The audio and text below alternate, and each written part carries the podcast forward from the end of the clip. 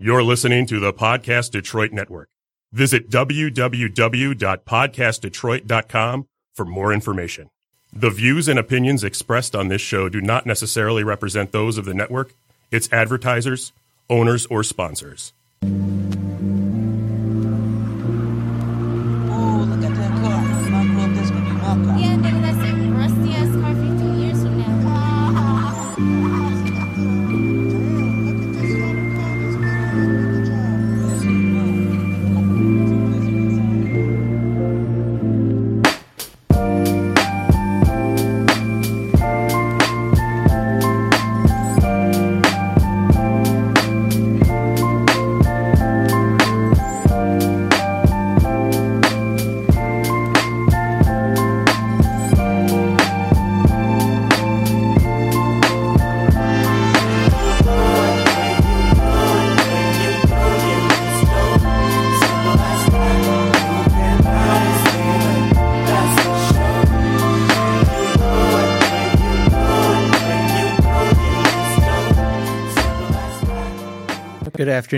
Welcome to Conversations and Meditations. I'm your host, Virgil Verix. Today is April 28th, 2018.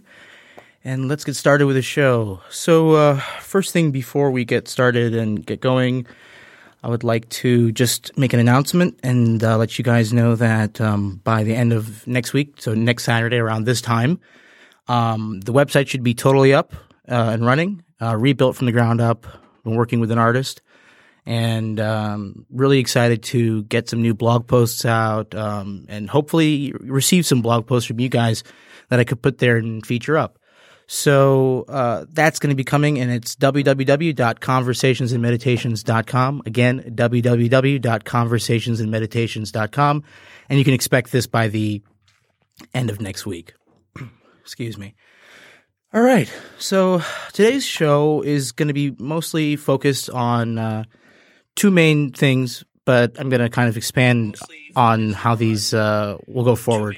So, so uh, the uh, the first thing I want to mention is individualism, and the second thing I also want to mention today is collectivism, and you know the differences between them, why they're at odds with each other historically throughout societies, throughout history, why they're at odds with us today in our in our own society, in our own uh, in our own lives. So really, this podcast is uh, is going to be titled uh, "Individualism versus Collectivism," and just uh, a clarification and you know an admission of my biases. I grew up in a very collectivist type of environment where you know the family unit, the family was above the individual, and that was supreme, and that was you know the most important thing going on. So you know, gr- I mentioned this in episode two. Growing up and you know finding myself and individuating, I I uh, started to understand and read a little bit more about individualism and understood the importance of it and why it means so much to me today is because you know today I consider myself an individualist, a pretty a staunch individualist, and the reason it's so important to me today is because it was the foundations, it was the principles, it was the bedrock that helped me develop who I am today, find out you know what I believe, who I am, and what I want to do in the world, you know, and how do I want to make my life meaningful and purposeful. So, you know, I just so that's my bias, right? I am an individualist. So when I talk today about collectivism or you know other things associated, collective rights, um, collective ownership, any of these types of things that I mentioned today, just know going going in that I have a bias towards individualism because I'm an individualist. So just I want to let you guys know that. So I think um, most important thing, the way we usually start this off, is by defining what individualism is and uh, what it's uh, all about.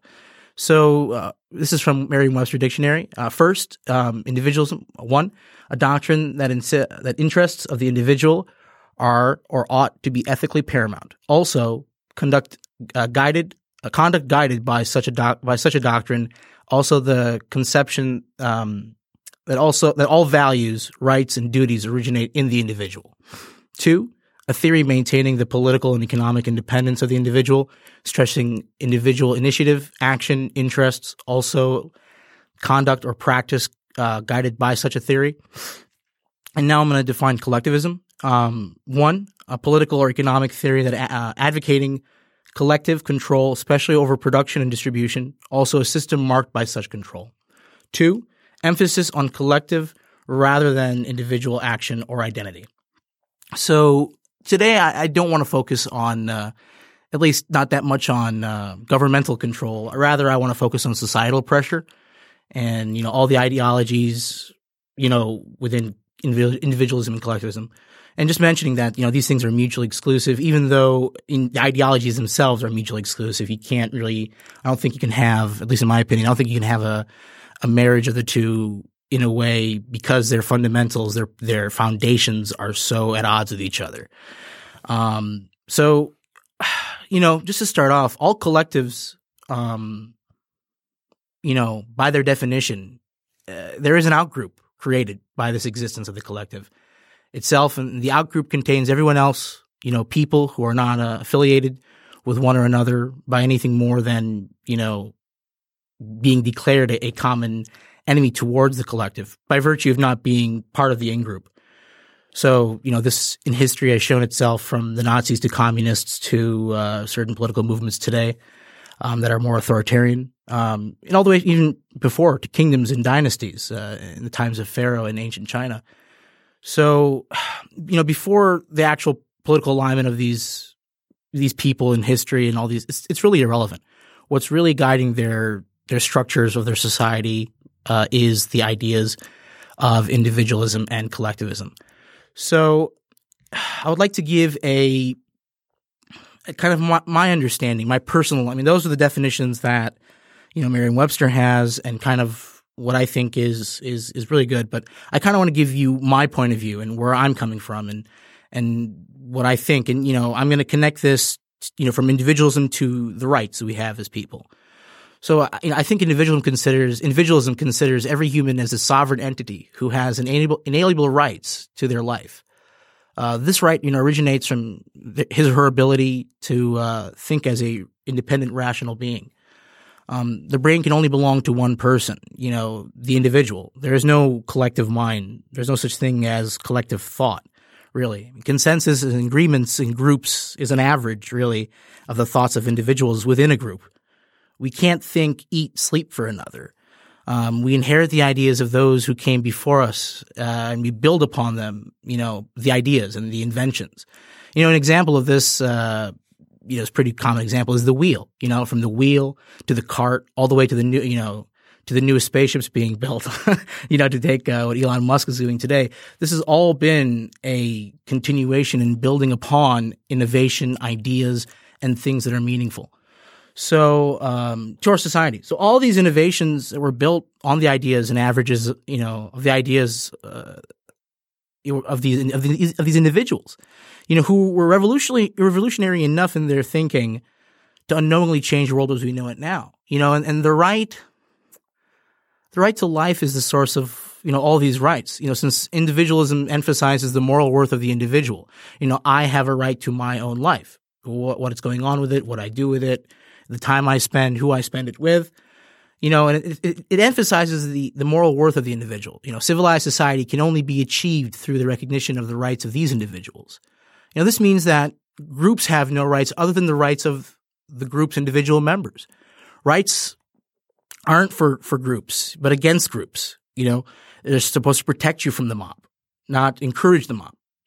Um, so individual rights are a barrier from the mob you know, and an individual rights are people's protection from all other people who wish to interfere with their way of life. This means that the rights of one person cannot and must not violate the rights of another person. So, you know, this kind of gets into a, a pretty foundational and important thing because if if you think that, you know, the rights of the collective, you know, are more important than the rights of the individual. That means that anybody who doesn't agree with the collective, even, you know, small differences, narcissistic differences in, in opinions, that person is automatically put into the outgroup. Right? So what can be done? What has to be done with people of the outgroup? You have to shut them up. You have to stop them from talking. You have to stop their influence on themselves and, the people around them and their closest, you know, friends and family members. But more importantly, you have to you have to get to the point, and the point is, and the kind of the contradiction of collectivism, in my opinion, is that collectivism makes an effort to say that, okay, the factors of the individual aren't necessary. You know, the common good of the group or the, you know, or the, the collective, it's, it's fine. So if, if a, if I disagree, which I did with my collective, with my group, you know, many times I faced, you know, persecution and that could be in the form of not taking me seriously. Yeah. And, you know, the biggest way I, I, you know, divorced myself from the collective was, uh, you know, my, my ethnicity, Assyrians, Chaldeans, they're so connected and so intertwined with religion. Faith is such an important thing. You know, being a Catholic is everything that, that, that we have as a foundation. I mean, it's, it's, it's why we, as, you know, people from my ethnicity, it's why we're around because we stuck together through our faith. The church helped us a lot historically um, in the Middle East um, back when uh, the Ottomans were, you know, so persecuting people. I mean, April 24th was uh, Armenian Genocide Remembrance Day. But what people also don't know is that the Greeks and the Assyrians, including Chaldeans and Syrianics, were also victims of the uh, the genocide and an additional, including the Greeks and Assyrians, an additional 1 million people were killed because of their Christian faith, because they were different, because they were not part of the collective, because they were part of the outgroup. And, you know, this, this type of thinking, you can, you can really find its way throughout history and find how it's affected people negatively. And I, believe it's affected people more negatively than, than positively. And I'll get to the positive effects of, of collectivism, but yeah, I really want to go really hard on collectivism right now and let you know what I think because, you know, when I think of collective groups and collective mindsets and all these different things that are anathema to my principles, I think of people, you know, my ancestors who were, who were, who were rounded up and killed. And many of them were crucified because they were not part of the collective because they were individuals, because, you know, they belonged to a different group, you know, an, an out group. So this is something we have to think of. This is something we have to really, really, you know, check our assumptions and make sure that, you know, whether I support individualism or whether I support collectivism, what am I really supporting? You know, take it to the logical extreme. What, if you take logical extreme of collectivism, what does that bring? I mean, for an immigrant like myself, the the logical extreme of individualism is the American dream, going out there, getting an education, working hard, you know, you know, doing well for your family, helping your family out. That's what it means. You know, that's what this country was built on, the principles it was built on, you know, the, the classical liberalism from, from England. Um, that this country was built on. And um, you take other countries that um, are more collectivist and you just look. You can even do a content analysis of this and look at countries that are more collectivist. Do they have very good human rights uh, issues? Are they good on those? Do they allow people from different, you know, minorities to be treated well, including women and LGBT uh, people who are, you know, not have not made any choices to be who they are. You know, if you're in Afghanistan right now and you are uh, a person who's an LGBT or a woman, you know, the likelihood of you being persecuted is, is very, very high. Very, very high. And because the culture says, you know, the collective says that these people do not belong here. Thus, we shouldn't treat, we should treat them a different way. This is anathema to human rights, to principles that we hold dear as a society, not only as a country, but as, as, uh, as fellow humans. Cause what I think is the right, the right path is you know, do whatever you want to do as long as it doesn't stop anybody else from doing what they want to do. As long as nobody gets hurt. I think that's what, you know, our society should be and originally was stated on. You know, you have your rights, person has their rights. You're allowed to do whatever you want to do as long as it doesn't interfere with the rights of another.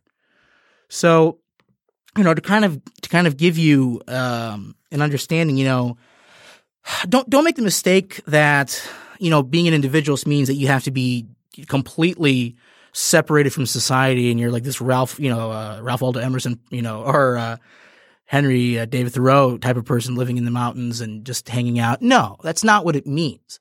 Um, it, it means that I think for myself. I don't let, you know, the, the group, you know, collectively change my mind on things. I let people, individuals change my mind on things. I don't let the pressures of my, of my culture, of my community to change my mind. I let people individually within my culture change my mind, change my opinions.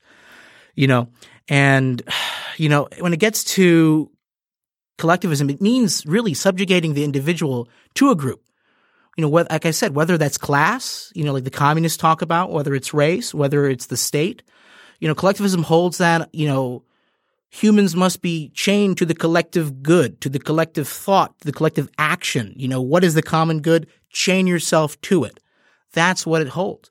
And, you know, in human affairs, the collective, you know, society, the community, the nation, the race, the proletariat, it's a unit of reality for, in some ways, but in a lot of ways, these things are just groups or, you know, additions of, of individuals. So what is a society? Society is just groups of individuals that were put together who are living together, who have common interests, common goals, common needs, and who are um, living living together.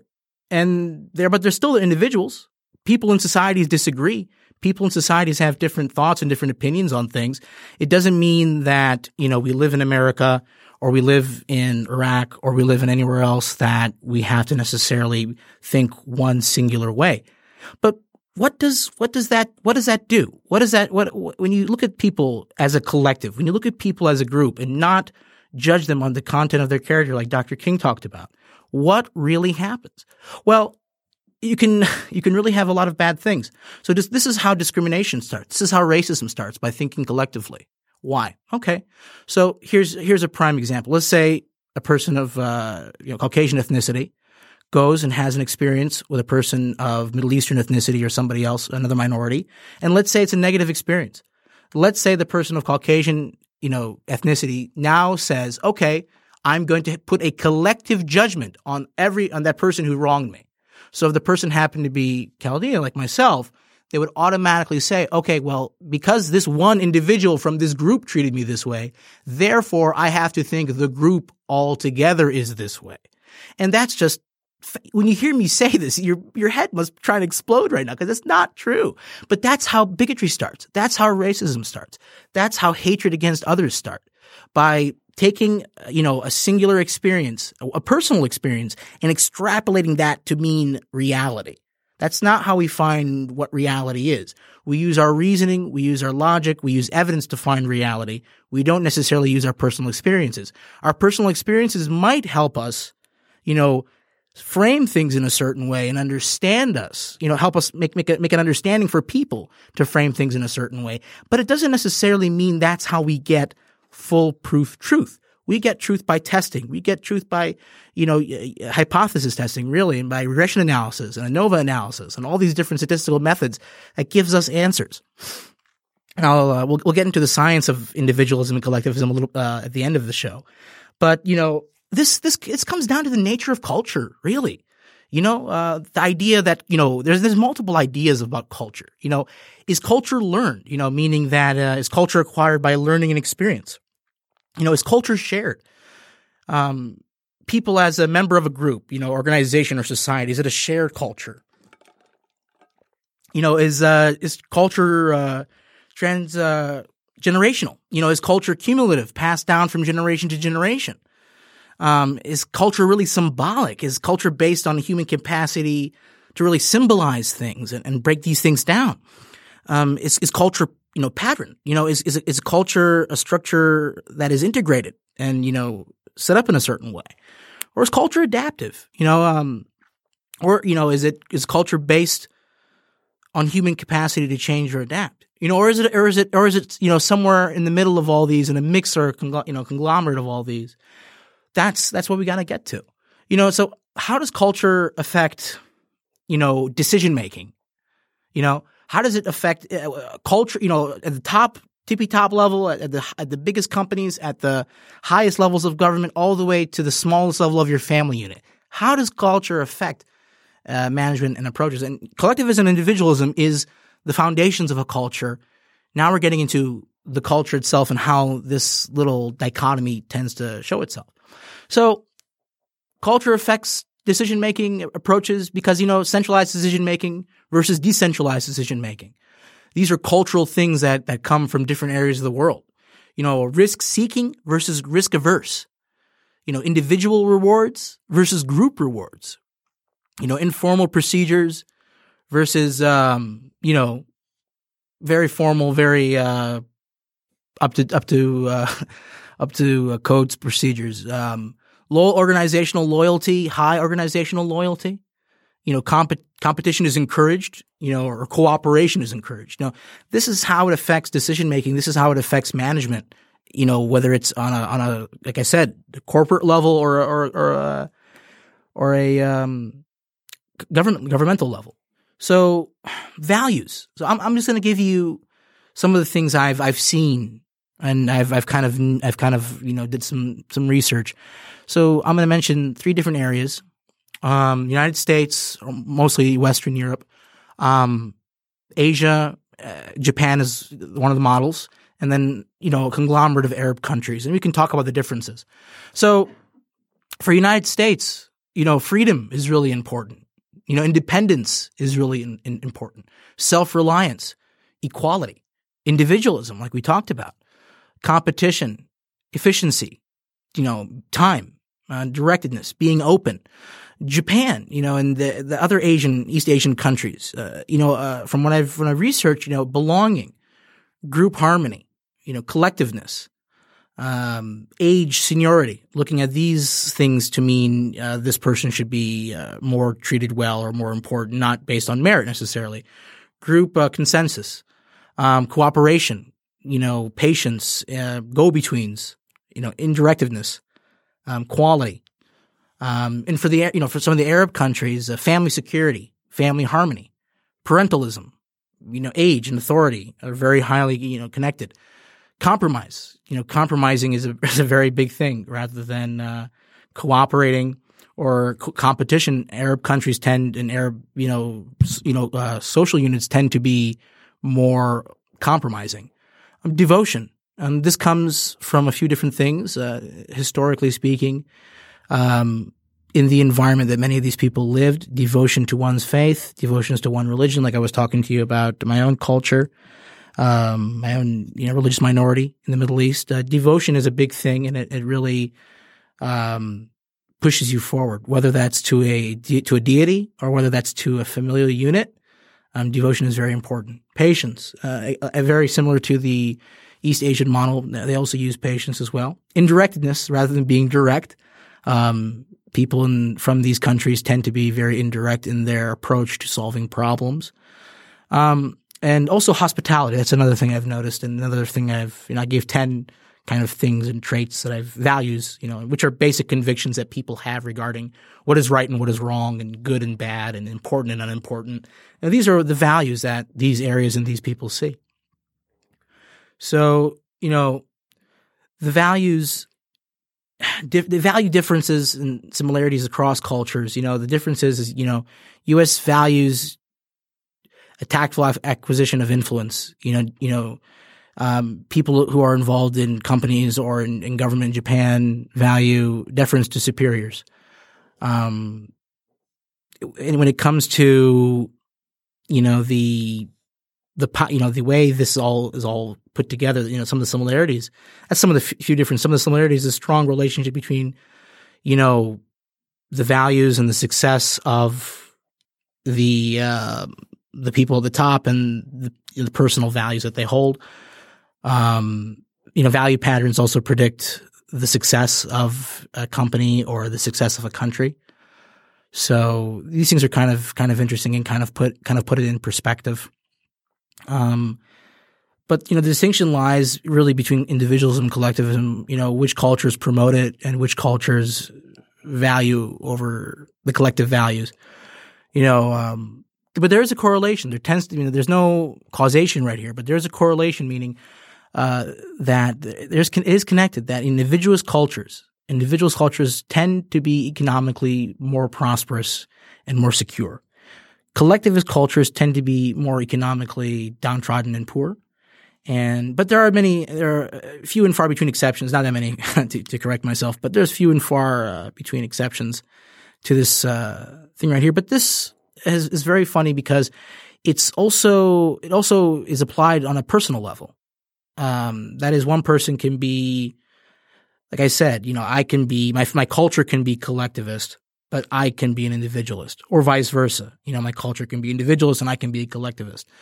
Um, that's the only the only way you know between the individual and the culture how this kind of you know the pushing against each other.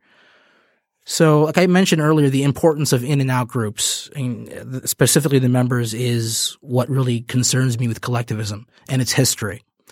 So, you know, some some historical, more historical examples is you know in the Soviet Union, um, their their idea through through communism historically was the you know the bourgeoisie, the capitalists were the out group, and the in group were the proletariat, the workers of the world, and what this created was uh, a few different things. So this type of idea creates a uh, resentment, a resentment for people you don't even know, a resentment for people you've never met, a resentment for people you've never even t- had a conversation with. So that was an ex- the 20th century is, is full of this stuff. I mentioned the Armenian and, and Assyrian and Greek genocides. I, I mentioned this was i am specifically talking now about you know, the USSR and their destruction of the kulaks, who were ethnic Ukrainians who were, they were technically peasants in the Russian Empire, but they had some land and they were able to hire one or two people to help work on the land. The system, the Soviet Union at the time systematically took these people, rounded them up, and uh, sent them to the gulags and to Siberia, and uh, collectivized their land. This was all because of a giant campaign by you know, the vanguard party or the people in charge of the Communist Party at the time who were pushing this collectivist narrative. And, you know, communism is built on collectivism versus, you know, our, our current system here and other systems in Western Europe that are, are built on, uh, you know, more individualistic and, um, capitalist, uh, type of, uh, ideas.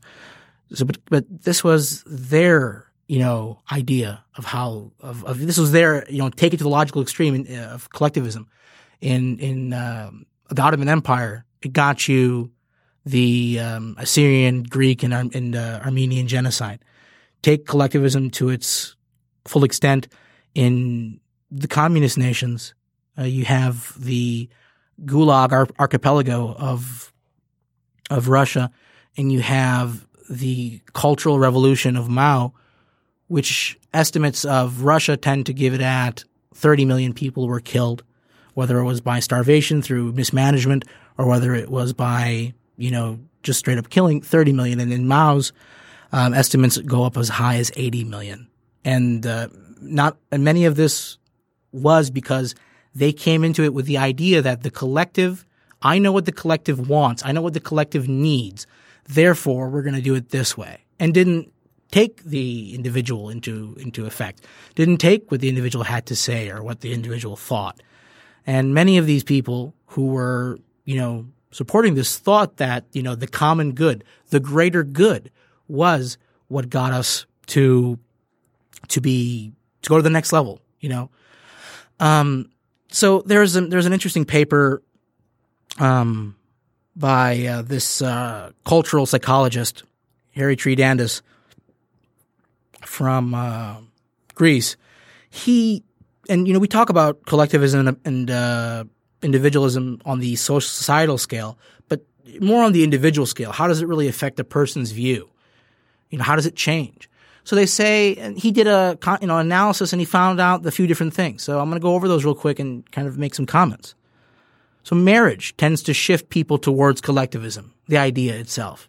Group memberships tend to shift people towards collectivism. Age so people over 50 sh- shifts people towards collectivism. Travel. Traveling shifts you towards individualism. Change of residence shifts you towards individualism.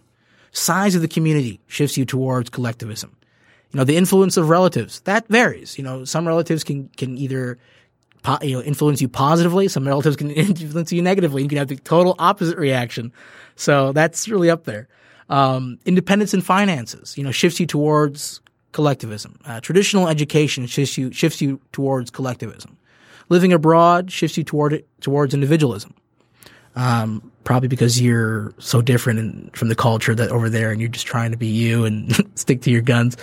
Um, the next thing is growing up in a large family versus a small family shifts you towards collectivism. The bigger the group, the bigger the in group you live with, you know, at home, um, the more you shift towards this type of mindset. Um, hours of TV viewing per week shifts you toward, towards individualism. That's that's pretty interesting find. I, I had no idea why that would do that, but it's it's a really interesting find. Um, occupation, either way, depends on the occupation. Some people are more creative dri- driven. Uh, those people are the entrepreneurs. Those people are the people, the artists. They are more individualistic. It tends to seem, um, on average, because their ideas and their thoughts are so different. Um, and then occupations like working in a factory, which is just as uh, valuable and in some cases more. Um, but it, it, tends to make you another one of, you know, you're just another cog in the machine, you know. So that tends you to make you think more collectively. Participation in sports, in either groups or alone. You know, if you're like a, if you uh, box, you know, obviously your mentality will will be a little bit more independent because you only have to rely on yourself in that moment. But if you're part of a basketball team, well, you have you know four other dudes out there to help you out and, and guide you and, and, to tell you what to do and you know and, and, set up plays. But you know another thing we've been seeing recently and something he noticed was people you know who um, play video games or you know interact in other type other types of self play, they also tend to be more individualistic and have more of an uh, more of an individual individualistic um, traits. You know, and and, I, and the thing is, for individuals, individualism and collectivism are traits. They're they're not you know dimensions that can be exclusively tied to one person, right? I mean, I can be mostly an individualist, but I still have some familial collectivist things that are still there. Um, and this comes in the microcosm because uh, you know the economist uh, Milton Friedman said that you know people think of America as an individualistic individualistic society, excuse me, but in reality, it's more of a family society, and I think that's a really interesting and very important way to look at it because your family is eh, whether you love them or hate them, and your family can be many different things. You know, a family can be close friends that you live you know in your whole life. A family doesn't necessarily have to be people you are blood related to. So whatever you call your family, whatever you whatever you know as your family, these things are still going to be that's that's your that's how you do it. That's how you base your your little society, your internal society is based on that, right? But our our external society is not based on that type of mentality. You can't have that type of mentality to go. Um, so the history of these of these things is, is fascinating, and the way the way that these have kind of interacted throughout history and throughout all these things have really changed um, my thinking about it. You know, knowing, getting to you know to know my my own you know group's history uh, concerning the Armenian concerning the Armenian and Assyrian genocide, getting to know the, the history of the world and what horrors had happened in the 20th century, and you know when you really study collectivism and it's taken to its logical extremes, you realize that you know in, in a lot of cases there tends to be a uh, the outgroup tends to be always mistreated at the end of the day, no matter what. Anytime there's an in-group and an out-group, and this is like I said earlier, this is just this is the way collectivism works. Just by their by the value of their of, of, having a collective, there will be an outgroup. So, you know, in people that have been ter- determined to be outside of the in group, and therefore each individual is in their own way specific, you know, in their own specific way, problematic. You know, but, but simply individualism and collectivism are, are concepts concerned with determining the most important aspect of society. You know, individualism points that the rights of the smallest unit of any society, the individual person is the most important factor, whereas the collectivist is asserting that this specific defined group or groups take place instead. So this kind of comes into uh, mindsets and how this uh, how this how this really warps people's minds. So I mentioned earlier about how collectivism can can lead to to bigotry, how it can lead to to racism, but also it's also interesting. It can also lead to the to a similar effect where if if some let's say I was very collectivist and I dealt with somebody and they were racist towards me, and I put it upon everybody in their group is a racist, or everybody in their group doesn't treat people of my ethnicity or of, of my you know region of the world doesn't treat us right, then I will go into the world meeting people that I have never met, talking to people that I've never talked, assuming that somewhere deep down inside they hate me. Now, what does this do for our, what does this type of mentality do for our overall well-being? What does it do to our self-esteem? Does, is self-esteem even important? See, self-esteem, people think self-esteem is this silly concept that, you know, has been talked about for years and everybody talks about. But real, real self-esteem, that's where it comes down to. Real self-esteem views my, views yourself as a sacred entity you're a sacred entity because you have the ability to think for yourself. You have the ability to choose. You are free to choose. We're not, you know, we, thank God we don't live in some type of society that tells us to, to live a certain way and to act a certain way, you know, and, and I fear of a society like this because my ancestors lived in a society like that. And more and more around the world, you're seeing, you know, totalitarianism and authoritarianism take hold. So these things are, are, are, are, are scary to me because of that, you know? And, you know, collectivism, a lot of people like to say, you know, the common good, the collective rights. Rights don't belong to, to, to collectives, to groups. A group has no such right.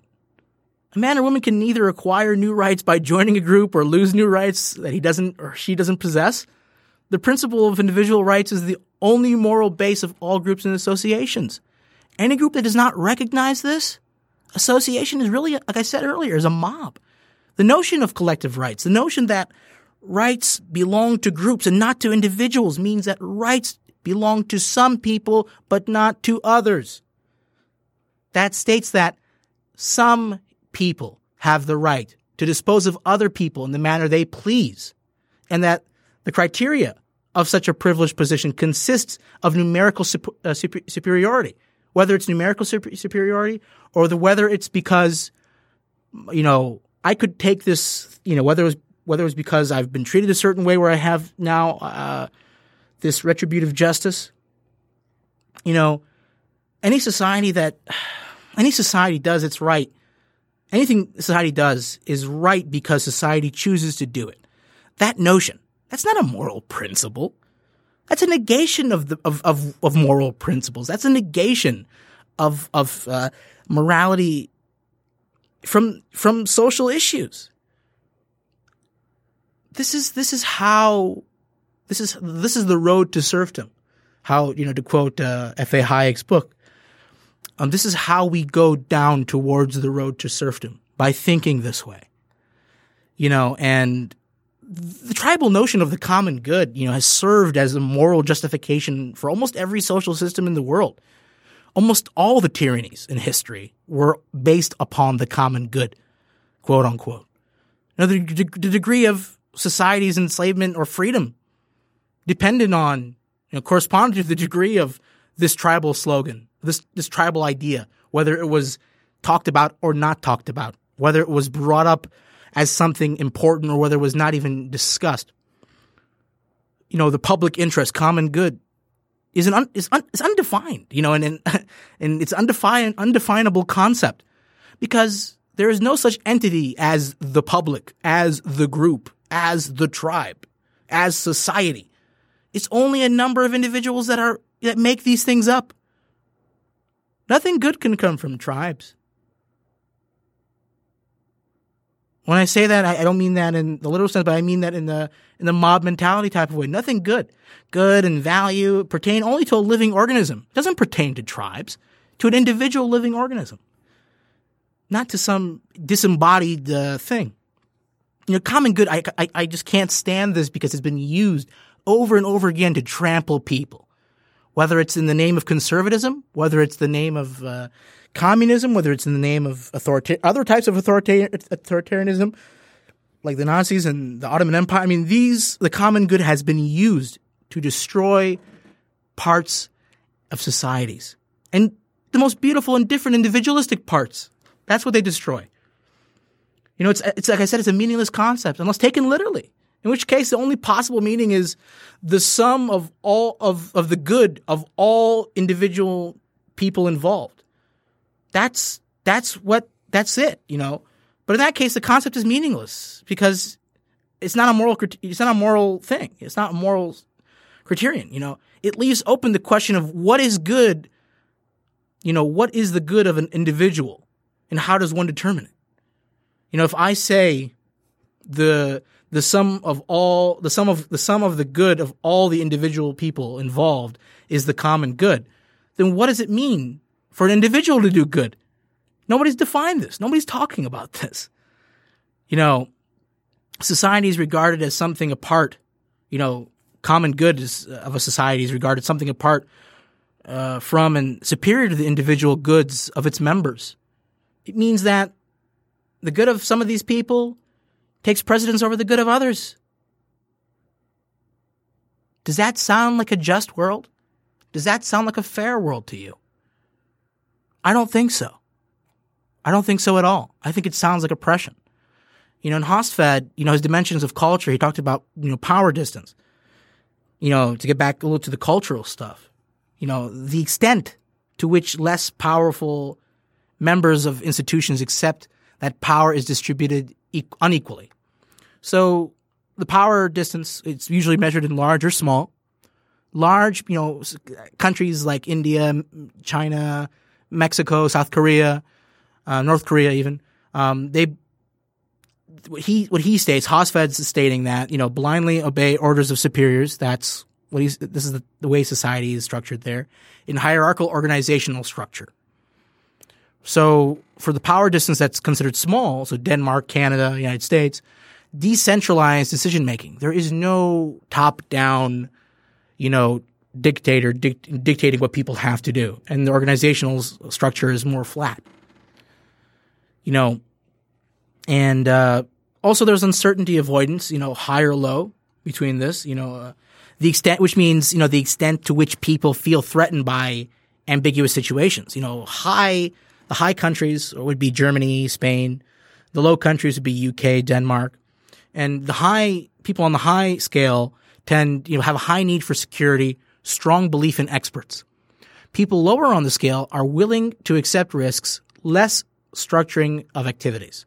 So this kind of goes into what I talked about in the second episode by the notion of spontaneous order, that humans are a social animal. This is very true. But the way civilization, the way economies, the way governments come together is through spont. I mean, obviously, nobody is sitting there saying, okay, in 1776, America is going to be created. In that same year, Adam Smith is going to write The Wealth of Nations and America and capitalism are going to be built on the same day. And then, you know, nobody's doing that. These things happen spontaneously. This is the nature of our world. It's spontaneous order. So, you know, when it comes to individualism uh, versus collectivism, again, you know, they talk about the tendency of people to look at themselves and their immediate family only. You know, people will, will make that claim. But, you know, this also is connected, you know, and correlated to strong work, you know, a strong work ethic. Promotions, you know, in society, whether it's governmental or business, are based on and founded, founded on merit. In a collectivist society, it's a tendency of the people to belong to the groups, you know, and to uh, to look after each other in exchange for loyalty. Not in, you know, not because you you want it, because exchange you you hope that the other person reciprocation, reciprocal altruism in a lot of ways. Um, the weaker work ethic, they have you know these in these areas they, they tend to have a weaker work ethic. And the promotions are based on seniority, how long you've been there, rather than on your merit and how hard you've been pushing yourself in the country or whether it's in a, a company in those countries you know, in the cultural cultural uh, dimensions by uh, Trompenaars, he talked about universalism versus uh, particularism. Universalism is the belief that the idea and practices can be applied everywhere without modification.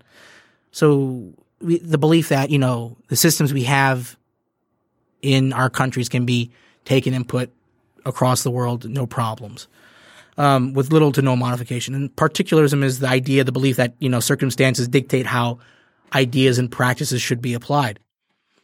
You know, people refer to people regarding themselves as individuals and people who refer to themselves as part of a group, they're, you know, collectivists.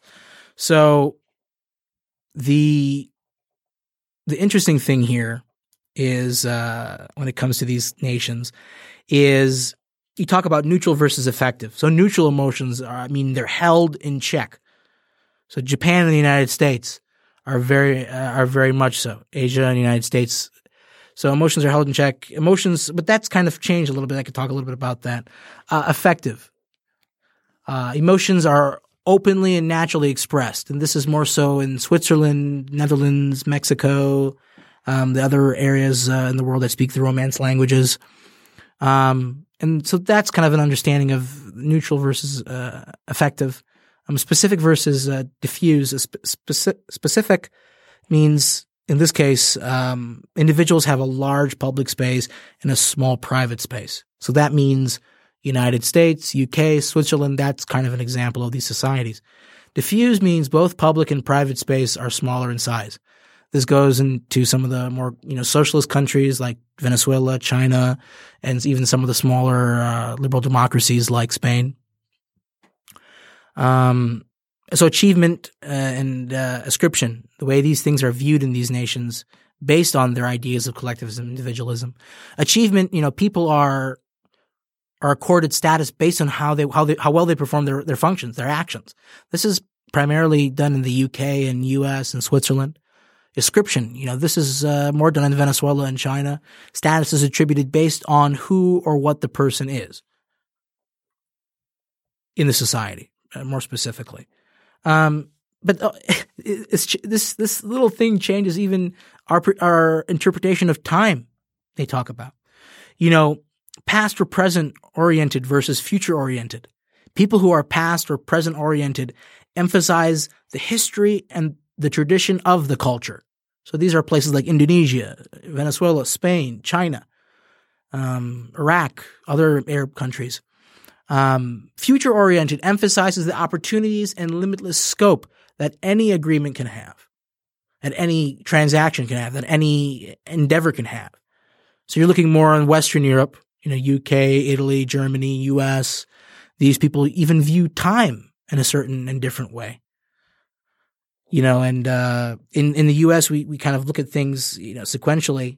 You know, time is prevalent. People tend to only do one activity at a time, keep appointments strictly, and prefer to follow plans.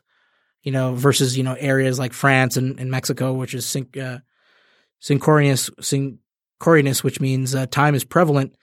Um, people tend to to do more than one activity at, at a time. Appointments are approximate, and schedules are not that important. You know, and um, this kind of this is this affects the environment really in the outer environment where uh, there's a belief in controlling outcomes, which is the inner directed. We have to control the outcomes. This is the U.S., for example. Uh, other Western cultures, um, outer directed, meaning believing in letting things take their own course, letting uh, you know follow God's plan. You know, some people say, or let let things go as they are.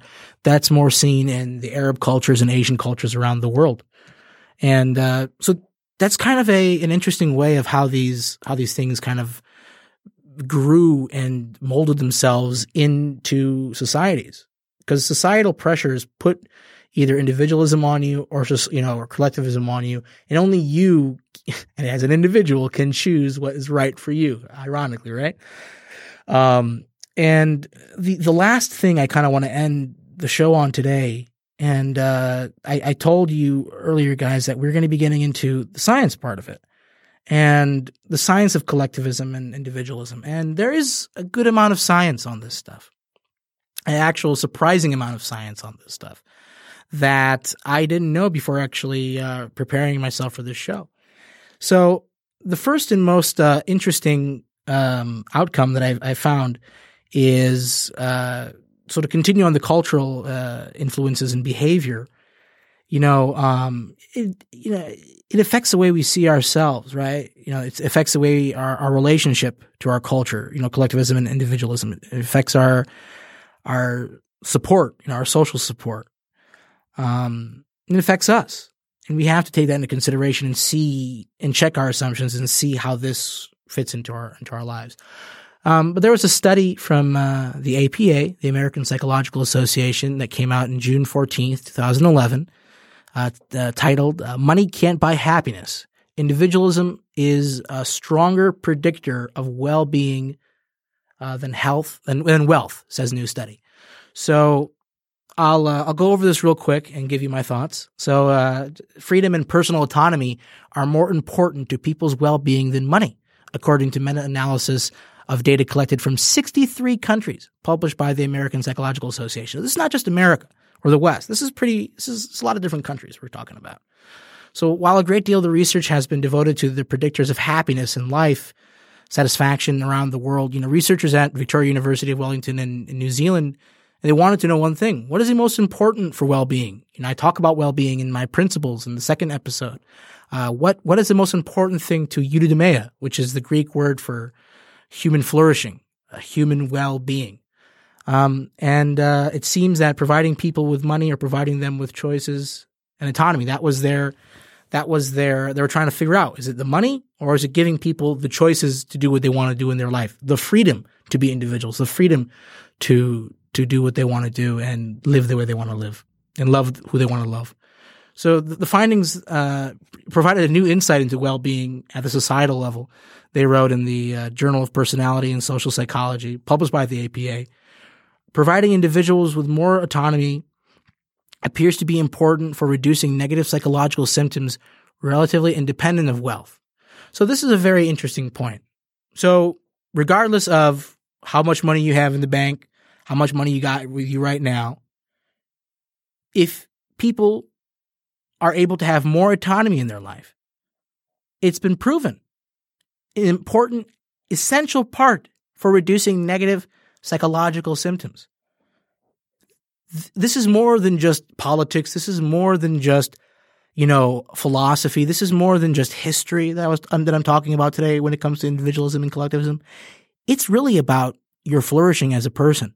You're flourishing to do the things you want to do, to get that promotion, to find the person you love, uh, to ask somebody out, to uh, to start a company, to start a podcast, even maybe even a blog, like I am doing right now. So this this is important for us. You know, psycholog- the psychologist uh, Ronald Fischer and uh, Dan Boer looked at the study involving three different psychological tests. You know, the general health questionnaire, which measures four symptoms of distress, somatic symptoms, anxiety, insomnia, social dysfunction, and severe depression. And the Spielberger State Trait Anxiety Inventory, which tests uh, how respondents feel at a particular moment. And the Maslach Burnout Inventory, which tests for emotional exhaustion, uh, desperation, uh, lack of personal accomplishment. Altogether, they examined a sample of 420,599 people from 63 countries spanning nearly 40 years. So this is, this has been going on for a while.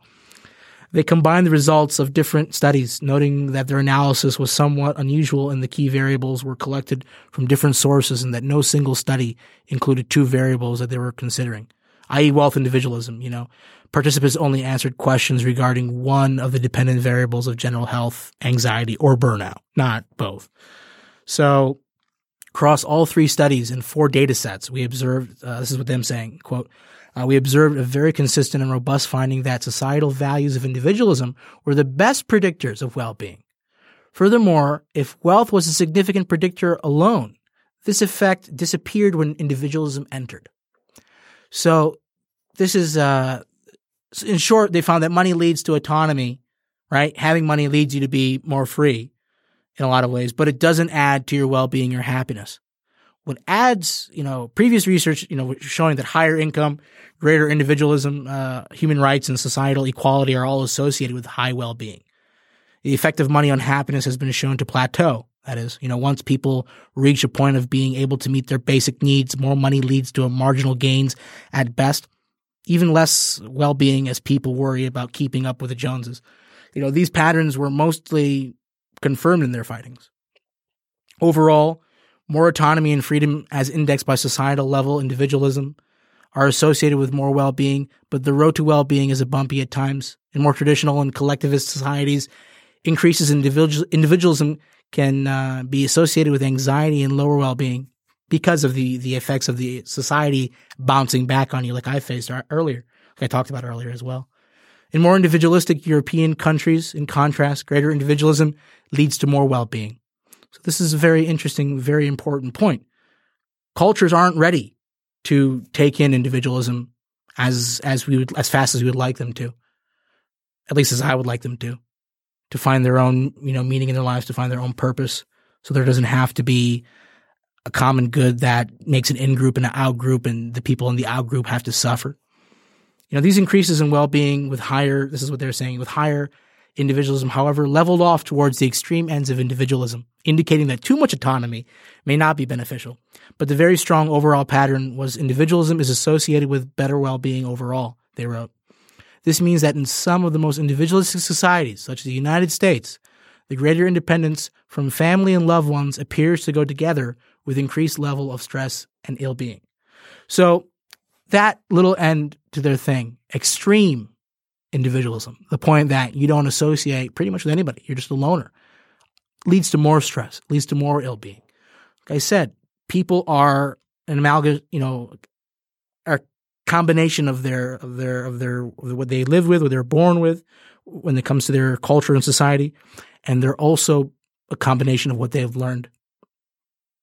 You know, nurture and nature are a combination of that. It's what we take in. It's how we take this stuff in. And to quickly end the show today, I, I just want to make the point that I really truly believe that if everybody views themselves as an individual and works to solve the problems in their life, works to make their life better, these people will figure out things that they were never able to figure out before. Now, what do I mean by that? What I, what I really mean is, I truly believe that if you work at making yourself better individually, right? What's the next step from there? What, you have to do what's in your individual self, you know, self interest. What's my self interest? I have to build myself. I have to educate myself. I have to do good things. But what is that? Then I can extrapolate that. Well, okay, if I've built myself, if I got myself to a certain position, I'm now going to help the people that I care about. I'm now going to help the people that I love to help them get to the same position I'm at. And if more of us as individuals make ourselves better, collectively, collectively, we can really make the world better because everybody's working in their own way to make their lives better. And the real only common good that I, I really believe in is every individual doing what's best for them, figuring out their lives and making their lives better, which will lead to a better world overall. Thank you and have a wonderful day.